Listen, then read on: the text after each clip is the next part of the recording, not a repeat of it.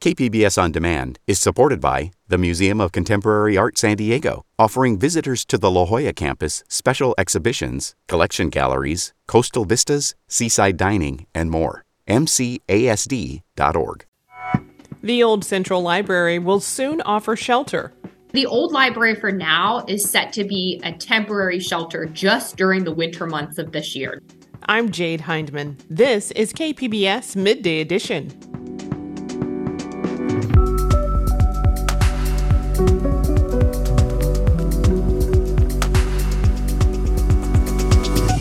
We'll tell you about organizations across the state bringing medical care to unsheltered people. For the longest time in street medicine, we were kind of seen as these rogue, subversive radicals who weren't part of the existing system. A look at the connection between plants and a new kind of plastic, and a conversation about the walkability of our city. That's ahead on Midday Edition.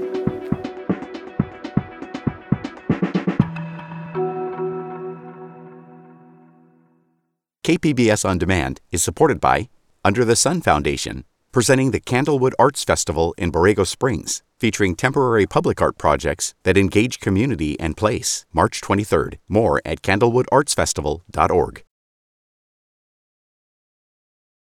After years of being stuck in bureaucratic limbo, it appears that the Old Central Library in downtown San Diego will finally begin offering shelter services to the homeless later this month.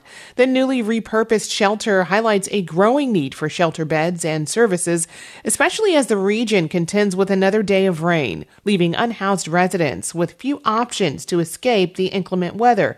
Joining me with more on the story is Voice of San Diego reporter Lisa Halverstadt. Lisa, welcome back to the show. Thanks for having me. So, the plan to convert the Central Library into a shelter has been years in the making, isn't that right? Yes. Basically, since the old library closed in 2013, advocates have been urging the city to consider using it as a shelter. And then, so what ultimately cleared the way for allowing this property to be turned into a shelter? So back in 2021, Mayor Todd Gloria directed city officials to assess a number of city buildings to see if they could serve as shelters. And he, you know, purposefully included the old library, which is, has been talked about for many years. Um, and this past fall, the mayor ordered city staff to actually take steps to start preparing a portion of the building to serve as a shelter. And and then there was, uh, you know, a court ruling uh, recently that just sort of cleared the way. And I'm sure we'll talk about that a bit more in a moment. Well, I mean, can you tell us a, a little more about the planned operations for this soon to be shelter? Sure. So the old library for now is set to be a temporary shelter just during the winter months of this year, not a permanent shelter. Um, the city hopes that it can open it by the third week of this month. Um, and once it opens, the National Alliance on Mental Illness in San Diego, a nonprofit, will operate it and they'll welcome up to 26 people to stay there each night. And there's been a pretty large presence of homeless residents around the old library. It's been that way for quite some time, isn't that right? Yes, uh, dozens of people have been sleeping outside the old library for some time now. Um, and for years, you know, people have literally on a regular basis slept in front of the old library. And there have been so many people that are staying in that area that the city actually chose to set up um, some temporary restrooms there as well. Um, all of this, of course, has only increased the calls over the years to use that old library to shelter people. How much pushback from local residents and business owners is there? So, thus far, I haven't heard uh, of too many people uh, pushing back. But over time, as this discussion has played out, there have been many uh, community groups and others who've said, that they'd like to see the old library be used for another purpose. Um, you know, as as I'm sure many listeners are aware, lots of homeless services are currently located downtown, and there have been arguments that uh, this facility should be used for something other than a homeless shelter. Is there information about how much this project is ultimately going to cost? So the city told me that they've spent about $74,000 to prep the facility. Um, this included work on the facility, the HVAC system, painting costs, and really speaking to the challenges associated with this facility. Uh, one of the expenses um, that they had was a generator that they decided to rent for six months because there's been vandalism um, that had left the old library without power, which of course, you know, is a symptom of this building just sitting empty for so many years. Um, it's, you know, been exposed to lots of vandalism and other issues over the years. And as you mentioned before, there have been a lot of obstacles in actually turning this property into a shelter. Can you give us a recap? Yeah, so buckle in. So, uh, so for years, as as I talked about, people have called for this uh, facility to be used as a shelter, but city staff had raised a number of concerns um, in the past about why it couldn't. You know, they said that there were plumbing issues, heating issues. Um, the city, as I said, has dealt with vandalism there. Um, but another thing that we learned about um, more recently um, that had given the city some pause was an obscure 1899 deed signed by city father George Marston, who sold the li- library land to the city many, many moons ago, that seemed to require the property to house a public library and a reading room. And this little known restriction um, essentially killed a past redevelopment plan for the property. Um, but just before Christmas last month, a judge officially cleared that restriction. Um, and Gloria's office said that that made it clear that proceeding with the shelter there wouldn't be a problem. Um, but I think what they're even more excited about is that this also gives the city more freedom to consider a variety of other options um, for the property o- over the long haul um, without some of the complications that came up with the last project that was being eyed. And the most recent homeless count for downtown San Diego has yet again shown record numbers. What's the latest on that? Sure. So the Downtown Business Group that conducts a monthly census has not released its December census numbers yet, um, but the Downtown San Diego Partnership has counted a record number of unhoused folks staying downtown in its previous few counts. In November, the group counted more than 1,700 unsheltered residents downtown and areas just outside it. Um, and in previous months uh, of the year, that count had previously been hovering at around 1,400. Um, so the numbers have been rising, and, and a lot of folks are very concerned. Hmm. When we last spoke, there were concerns that San Diego would be able to adequately provide shelter for its unhoused residents this winter. What's the situation now? So, Mayor Gloria has said the city is working to add more shelter options. Um, recently, the city opened a new hotel for seniors, for example, that opened during the holidays. Um, now, when rain and cold weather, like we've been seeing recently, are forecasted and certain benchmarks are met, the city does make some additional beds available, specifically in the downtown area. So sometimes as many as 135 additional spaces for folks. Um, but that's not uh, an easy solution for folks that take advantage of it. People have to leave that shelter, particularly the Father Joe's one, as early as five o'clock in the morning. Um, so that adds up to you know you have about 1700 or so uh, shelter beds citywide that are funded by the city and then you know uh, just over 100 or so on top of that. Um, that does not match up with the need that's out there. Um, just to put a put a fine point on it um, you know during the 2022 last year uh, point in time census um, there were about 2500 unsheltered folks counted citywide. So put that up on a typical night, um, there are about 1,700 beds citywide available. That's just not meeting the need. And then even when it's raining, additional uh, beds are being added, but that still is not meeting the needs. There's still a lot of need. I've been speaking with Voice of San Diego reporter Lisa Halverstadt. Lisa, thanks for talking with us. Thanks for having me.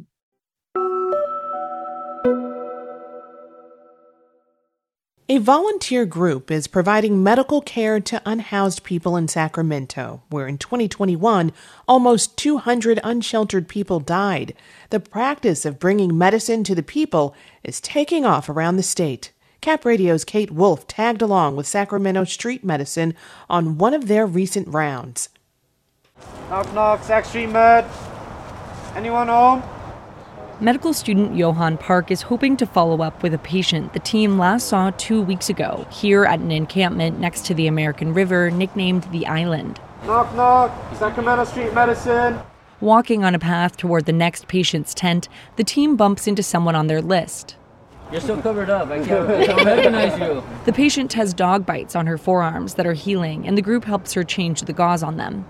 When they say goodbye, they promise to follow up with her regarding her primary care provider, or PCP. Physician assistant Anthony Minacho is the director of the team. Last time we had to do a little more extensive wound care, um, and this time is uh, doing very well. But Minacho knows there's more to the story. She has a very complicated medical history and could very much use uh, extensive follow up from a PCP, hasn't seen her PCP in a few years. And so uh, we're going to work with our patient navigator to connect her to her PCP.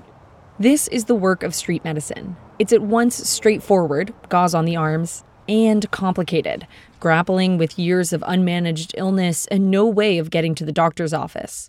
To solve these problems, practitioners say they need authorization to do more refer patients, treat them for almost any malady, and prescribe medication.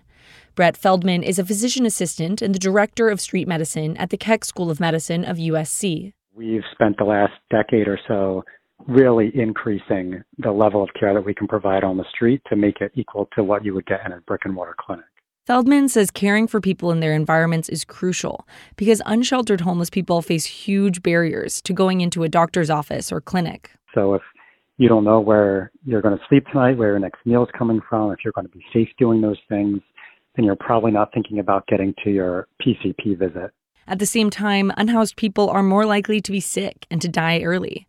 Homeless people in Sacramento have an average life expectancy of about 50 years. That's compared to a national average of 75. But the state has begun to take notice of the work of street medics. New guidance gives street medicine practitioners more leeway with the care they provide Medi Cal patients, including reimbursement. Feldman says it gives him hope.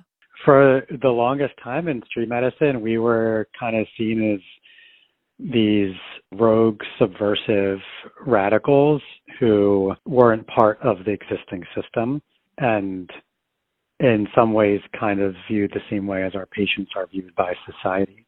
Feldman suspects there are more than 40 groups operating in the state right now, and members are almost all volunteers.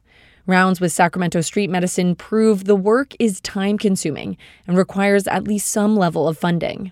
Feldman says it's worth it to invest. It's always cheaper to to not provide care or not provide services. At least it seems cheaper up front. But um, the the cost is also known, and, and it's really the cost of our humanity and the cost of civilization. The city and county of Sacramento seem to be recognizing that. They're including street medicine principles in their new five year plan to address the area's homelessness crisis. In Sacramento, I'm Kate Wolf.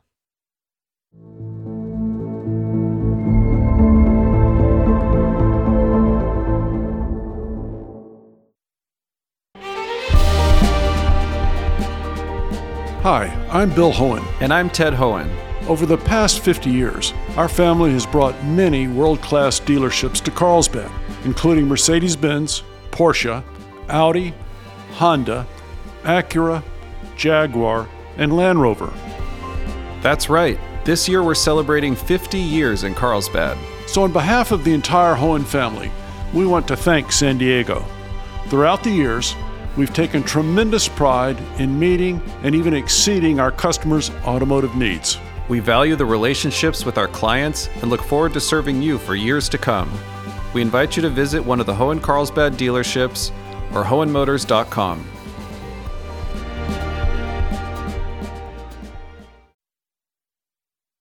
You're listening to KPBS Midday Edition. I'm Jade Hindman.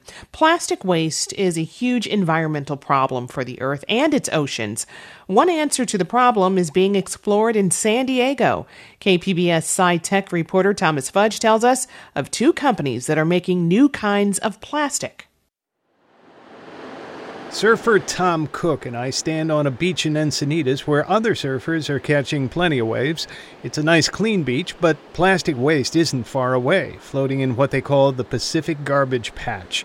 Go elsewhere in the world to surf, Cook says, and you see a lot more stuff washed up and left on the beaches. In El Salvador, it was a big rock beach with a lot of tidal flow, and you could tell that there was someone every day that was coming to pick up plastic bottles and flip flops, but it was just a constant flow of plastic. You know, this stuff was piled up probably like mid shin in El Salvador. It was pretty gross. Cook isn't just a surfer. He's president of a company called Blueview Footwear that makes biodegradable sneakers.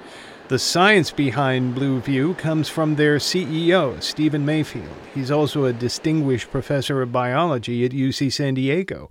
Recently, Mayfield showed me his lab where pieces of the foamy material that go into his sneakers swirl in vials of liquid. The water is filled with tiny ocean organisms that are invited to eat the foam. As we're degrading our foams, we're also starting to isolate the organisms that biodegrade them. Biodegradable plastics that go into Blueview shoes are made from algae oil. Mayfield says it's ironic that ancient deposits of algae oil have become the petroleum that we mine and turn into plastic. Mayfield says scientists 70 years ago could have created degradable plastics, but in an effort to make something very durable, they didn't foresee the problem with the plastic waste stream that is now so obvious. So when we set about to redevelop these things, we said, let's make plastics from algae, but let's make plastics that biodegrade at the end of their life, where the material has a half life that's proportional to the product. Based on their experiments, the shoes will fully degrade in soil and compost in about nine months. In the ocean, it'll take about two years. The need for a new kind of plastic goes hand in hand with the overall failure of plastic recycling. Most recently, a Greenpeace report estimated only about 5% of household plastics are recycled in the United States. The San Diego company Geno has been bioengineering plant based plastics for more than 20 years. Company CEO Christoph Schilling, who got his PhD at UC San Diego, says plastic recycling could work, but it requires a clean, pure stream of the same kind of plastic. That's not what you find in the typical recycling bin. To be relying on plastics recycling as the solution to our plastics waste challenges, is, it, it can be a part of the solution, but we need to come up with other alternative approaches. Geno's materials go into making nylon for apparel. They also help to formulate cosmetics. A primary building block for their bioplastic products is sugar. Corn kernels, for instance, are packed with sugar. Our technology is being used today at the core of a $300 million capital project to build a manufacturing facility in Iowa that will take corn produced from American farmers and convert that into a large volume chemical that makes materials that we will find in a range of different products. Geno technology is being used to make biodegradable plastic bags at a plant in Italy, but many of the plastic materials Geno makes from plants do not degrade. Schilling says it's unrealistic to say we can phase out non degradable plastics altogether. Mayfield with Blueview Footwear says we could never put degradable plastic on a boat hull that's constantly exposed to water. But equally, it's kind of silly to make plastics that are going to last for a thousand years and then put those into a car that might last 20. Meanwhile, consumers and governments have choices to make about what kinds of plastic they will allow in the marketplace. That story was from KPBS science and technology reporter Thomas Fudge, who joins me now to open his reporter's notebook. And Thomas, welcome. Thank you very much.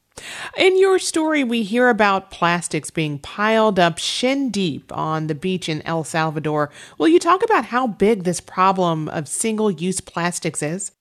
Well, the reason I talked to a surfer about this is surfers, you know, who surf all over the world, they see this. Um, and as a matter of fact, Tom, who you quoted there, was once in Bali, and he said the beach was actually fairly clean because they're very good at cleaning it up. But the the streams that go to the beach were just chock full of these plastic containers. But it's a huge amount of plastic that is just floating in the Pacific Ocean. And this is the problem when you have these containers that are made from a material that does not break down for hundreds of years. I mean, in listening to your story, Tom, I was struck by the line that Blueview CEO Stephen Mayfield says scientists 70 years ago could have created degradable plastics. I mean, but they didn't foresee the problem with the plastic waste stream that we are now living with. Yeah, that's right. They they wanted to make something durable and they just didn't imagine the problem that, you know, we were going to have at this time. And so it's kind of funny because scientists created plastic and they created this problem, and now scientists are trying to solve that problem. Yeah. So, I mean, so how is making plastic out of algae different? it's in the way that they process it that they are able to create the right kind of molecules that make it degradable. And by using algae, that also means that they're not reliant on petroleum. And because just mining petroleum and getting it out of the ground takes a huge amount of carbon emissions. And so they're not doing that. They're taking just a, a plant, in their case, algae, getting the oil out of it, and then making a product. Yeah, I mean, so how do the items he's making, the shoes, for instance, look or, or feel different than the plastic we're accustomed to? It sort of feels like you're wearing comfortable slippers. I mean, the bottom is, I think, what you would call plastic. It is plastic. The only difference is it's degradable. This entire shoe, they say, is degradable, but in terms of its performance, it seems to do very well. And the thing about degradable plastics is people may think, oh, geez, if I buy something made of degradable plastic, it's going to fall apart in a year. And that's simply not the case. Degradable things only degrade when they're exposed to the right conditions. If they're in a compost bin or if they're out in a field being exposed to microorganisms that eat them and water that makes them wet. So think about that cotton shirt you bought 20 years ago and it's been hanging in your closet ever since. Has it fallen apart? Well, you haven't worn it all that much. And so, no, it's still there. So, degradable things don't degrade in sort of dry, protected conditions and in conditions where they're not exposed to microorganisms. Hmm. So, then does making plastic from plants then uh, solve the problem of how we get away from making single use plastics from petroleum? Well, yes, yes, it can. Now, I talked with the CEO of another company called Geno, and they do make a product that can go into biodegradable plastic bags. As a matter of fact, there's a factory in Italy where they where they do that using Geno technology. But some of those things that they make turn out to be plastic. I mean, they are chemically the same as something that is made from petrochemicals. So just because you make something from plants doesn't mean you're making something that is degradable. That takes an extra step of engineering. And so, uh, is Mayfield's idea uh, recycling doesn't work? So, we have to make a product that degrades on its own. Yeah, that's right. And Jade, let me tell you a little story. Uh, 30 years ago, I was a young reporter in Minnesota. You can probably guess about how old I am now. And I attended a press conference in Minneapolis where officials and people from the plastics industry were saying Minneapolis curbside recycling is now going to start recycling plastic containers. And I remember seeing this woman smile as she crushed up a plastic gallon milk jug and put it in the correct recycling bin. That was 30 years ago. So, how are we doing 30 years later? Lots of studies, including the Greenpeace study that was mentioned in my feature, show that 30 years later, we are just not recycling plastics. Uh, Greenpeace says only about 5% of household plastics are recycled. So that experiment in recycling plastics simply has not been a success. And so you got to try something else. And what they're trying to do in San Diego is make a different kind of plastic. In the case of Blueview, it's one that degrades. Given that you've really watched this plastic situation uh, evolve, I mean, why do you think recycling hasn't worked?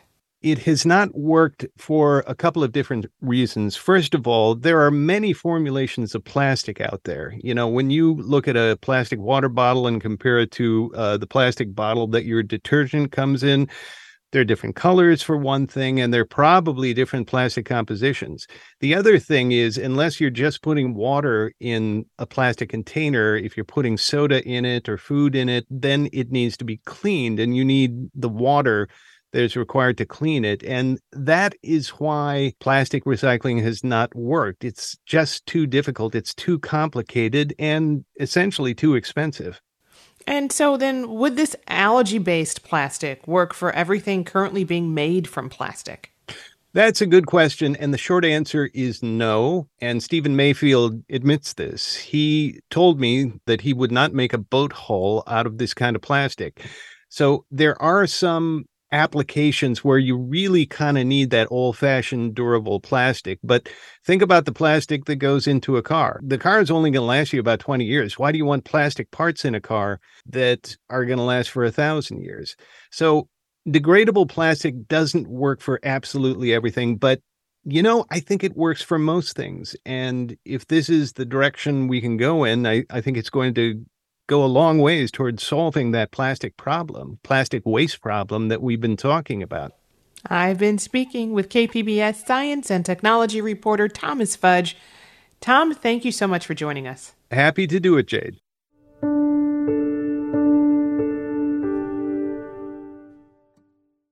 After a decade of living wild in the Griffith Park area of Los Angeles, world famous mountain lion P22 was captured and euthanized last month at the San Diego Zoo Safari Park. He was in the care of the California Department of Fish and Wildlife, who determined the cat was too sick and injured to return to his Hollywood home. While in some ways P22's situation was unique, Mountain lions aren't uncommon here, and they make their homes closer to ours than you might think. Here to talk about that is Dr. Winston Vickers, a wildlife research veterinarian and director of the UC Davis California Mountain Lion Project, along with Dr. Jessica Sanchez, a postdoctoral fellow at the San Diego Zoo Wildlife Alliance. Welcome to you both. Hi, thanks for having us today. Yes, thanks for, for having us on. Uh, Winston, I'll start with you. After the passing of Hollywood Hills' famous puma, uh, P22, one of the things that struck me was I didn't realize he lived so close to people. Is this unusual?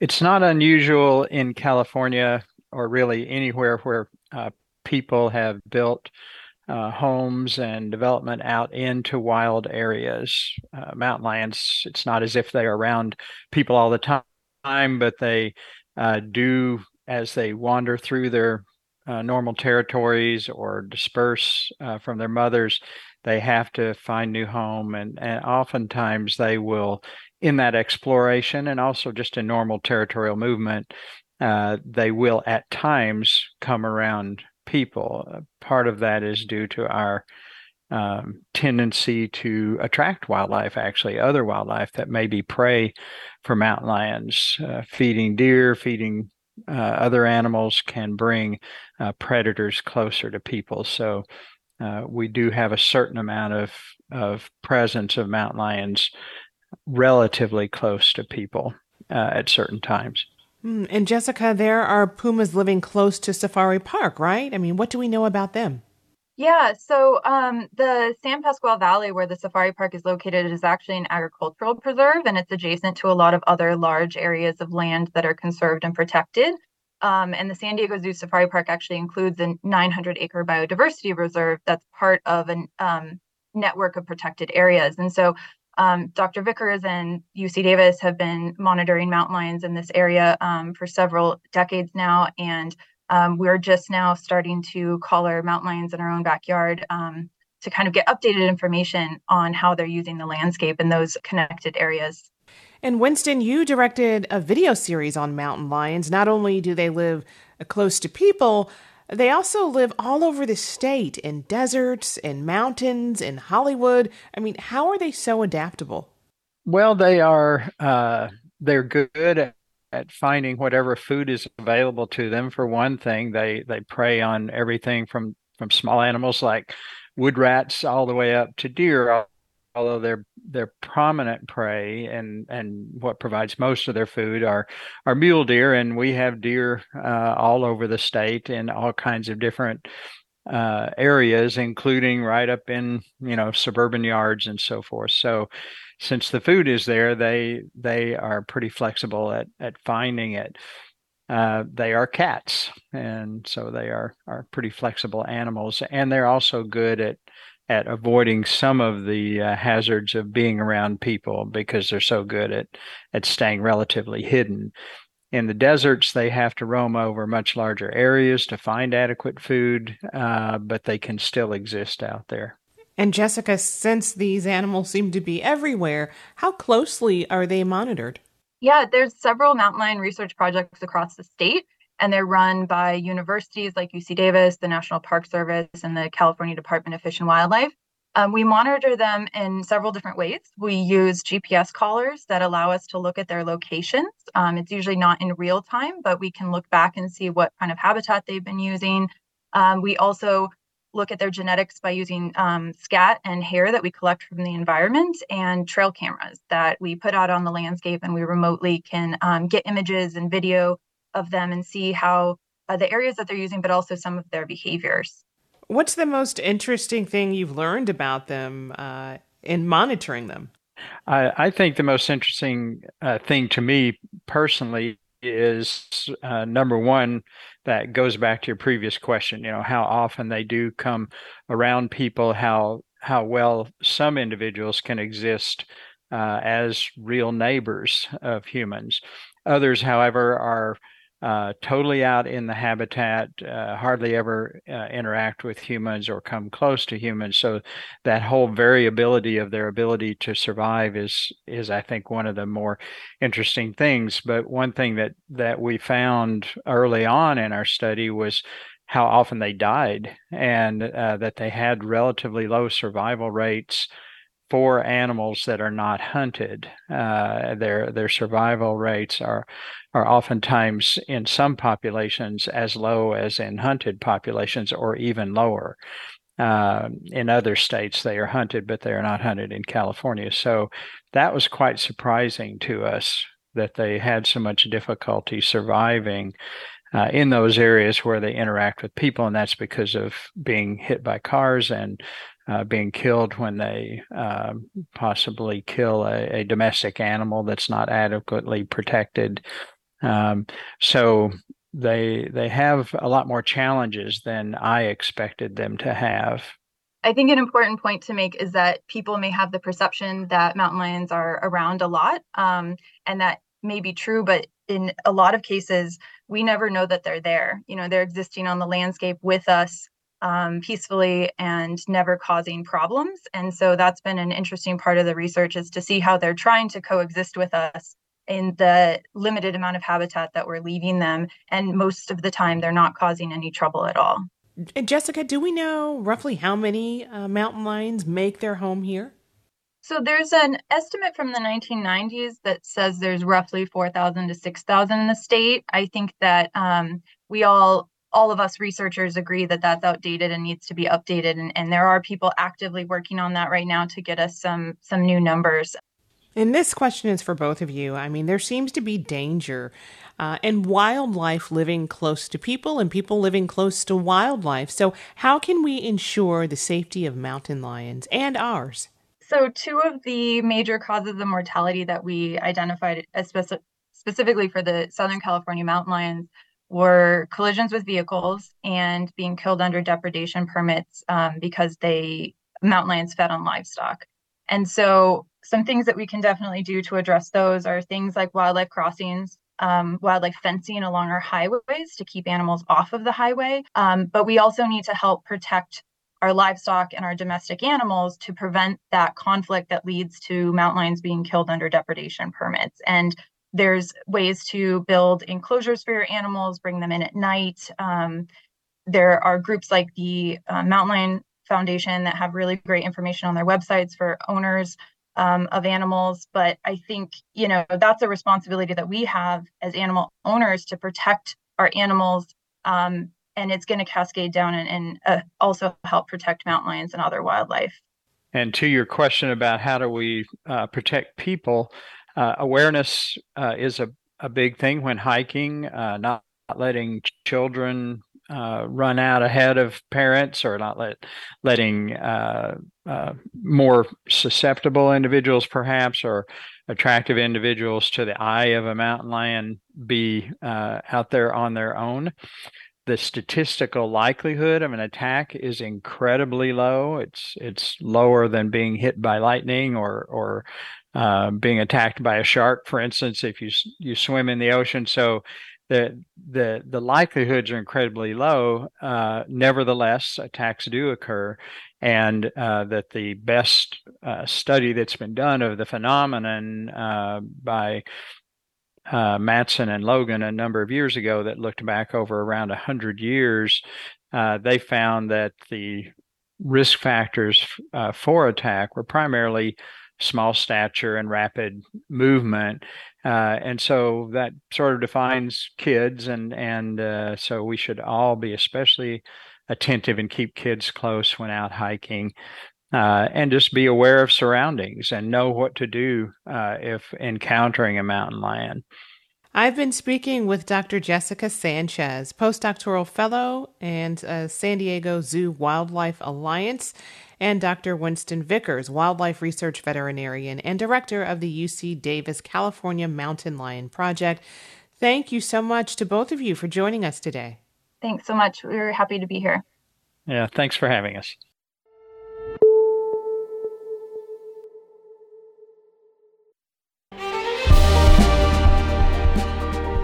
Hi, I'm Bill Hoehn. And I'm Ted Hoehn.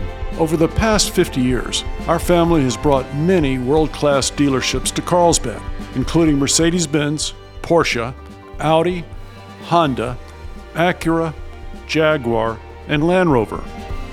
That's right. This year we're celebrating 50 years in Carlsbad. So, on behalf of the entire Hoehn family, we want to thank San Diego.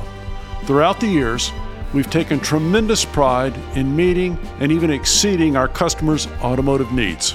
We value the relationships with our clients and look forward to serving you for years to come. We invite you to visit one of the Hoehn Carlsbad dealerships or Hoehnmotors.com.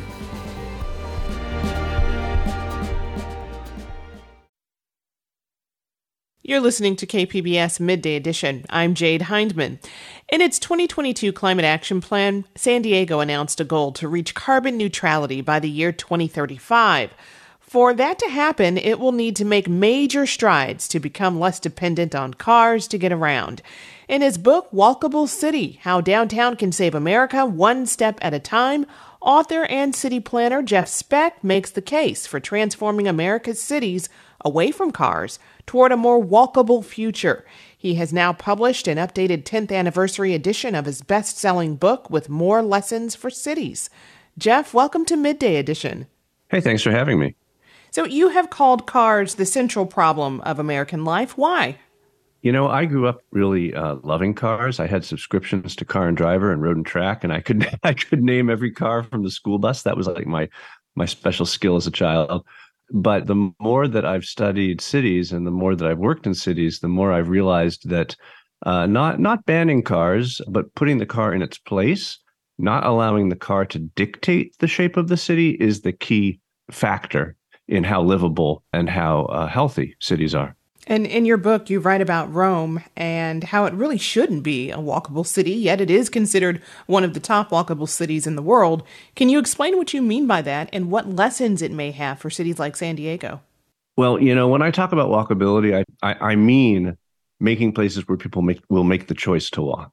And if people are going to make the choice to walk, the walk has to be as good as the drive. And that means actually, according to my general theory of walkability, which is a bit of a joke, but it's very researched, um, it has to do four things simultaneously. It has to be useful, safe, comfortable, and interesting. What makes Rome amazing is that it violates a lot of the rules about what makes for a easily walkable, certainly an accessible uh, sort of streetscape.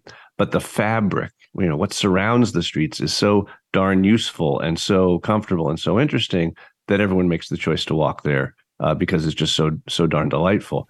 I think when it comes to American cities, it's much more important to focus, as I do professionally, and certainly in Walkable City and in this new update to Walkable City, specifically in that safety category. Because what we get so wrong in the US in so many places is designing streets for safe walking and safe driving.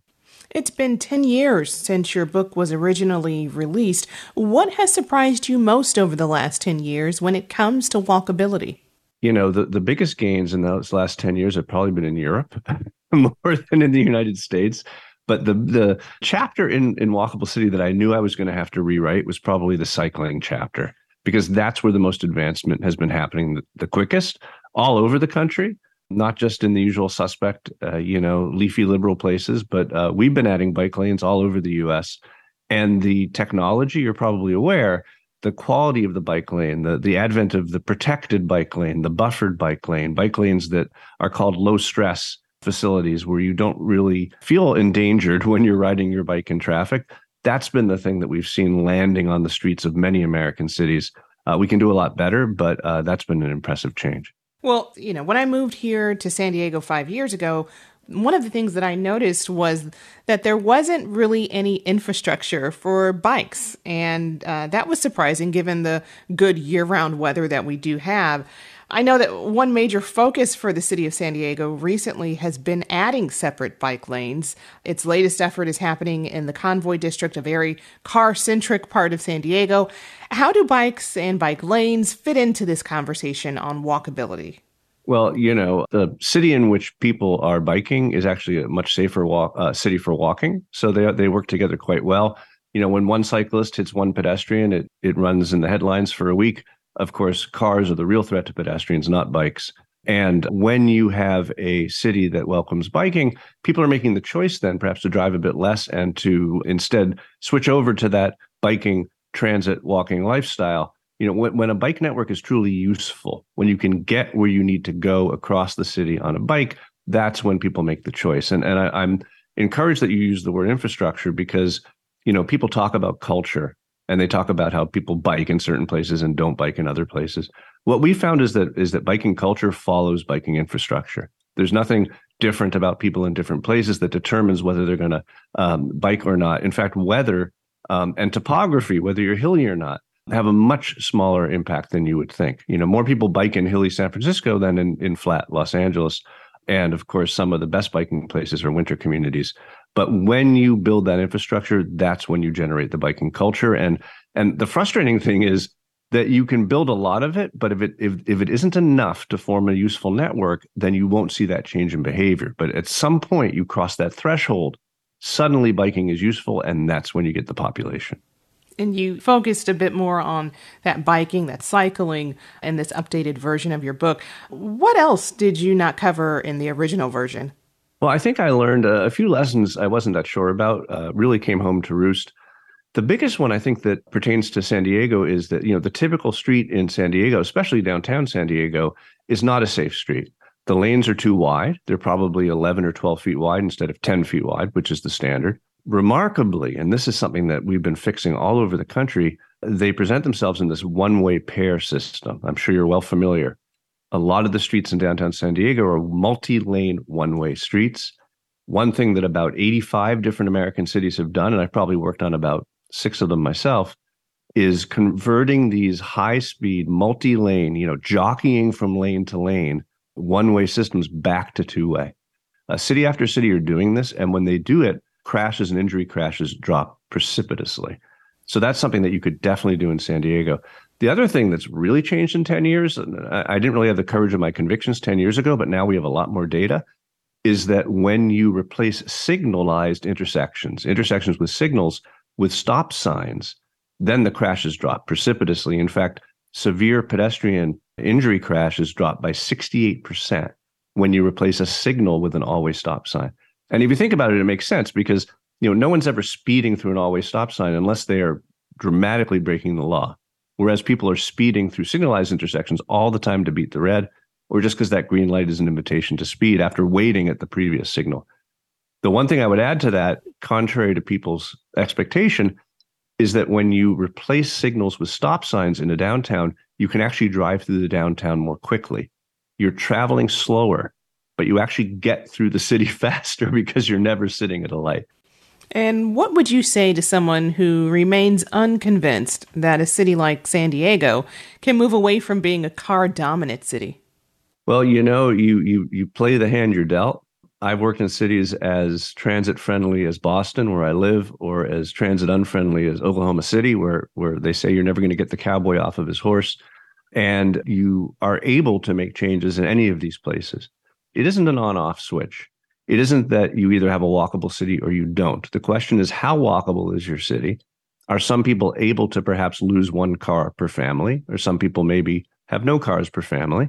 But the more people you have walking, biking, and taking transit, and the fewer people you have driving, the more productive economy you're going to have, the higher GDP you're going to have. You know, the, the statistical correlations are so strong between walkability and almost any measure that you can consider in terms of a city's success you know more patents per capita you know higher gdps uh, more creativity healthier, slimmer populations. You know, a study was done in San Diego that found out that 60% of residents in a low walkable neighborhood were overweight compared to only 35% of residents in a high walkable neighborhood. And you find that nationally. Our cities aren't so much different from each other as parts of cities are different from each other. The more car dependent a part of a city is, the less healthy the people are going to be, the worse the air quality is going to be.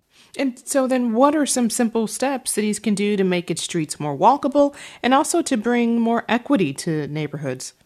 The uh, two fundamental laws of good planning are uh, bring density to transit and bring transit to density. But on a street by street, neighborhood by neighborhood basis, it is just so important to design the streets for the speeds which you want the vehicles to travel. And that's a fundamental difference between the US and Europe. You know, we have these Vision Zero uh, policies where the goal is to have zero traffic deaths per year. And in certain countries, certain cities like Oslo and, and Stockholm, they actually have zero traffic pedestrian deaths uh, last year. I mean, it's astounding. In the US, you have hundreds. In fact, I, I, read that 294 pedestrians were killed in traffic collisions in San Diego last year. That's an incredibly high amount. And the reason is that in Europe, they they determine how fast they want cars to go, and they design streets then to only allow drivers to feel comfortable when they're driving that speed. One other final thing, you have this new statewide mandate in California where you know local municipalities are, are losing the ability to make choice about providing new housing. It's becoming state state mandated. These are a good step. Uh, I support these. However, in the absence of good planning, they're really um, uh, dangerous because you can end up with some really bad and ugly and and uh, socially unfriendly buildings. There's a, another technology called form-based codes, which replace the typical statistical base and zoning-based codes that we have in our cities with actually describing the shapes of buildings and how they meet the street and how friendly they are to the sidewalk and where the parking goes. These form-based codes are are uh, taking over the country, applying new housing mandates that might come from above with the idea that you can shape that growth and make it as of right. You, know, you can build a building here tomorrow if it fits this uh, if it fits this shape based on this code. Um, that's a great way to engineer a future that's much uh, healthier, wealthier, walkable, and, and livable. I've been speaking with Jeff Speck, author of Walkable City How Downtown Can Save America One Step at a Time. An updated 10 year anniversary edition is out now. And Jeff, thank you so much for joining us. Hey, it's really been my pleasure. Thanks for covering this really important topic.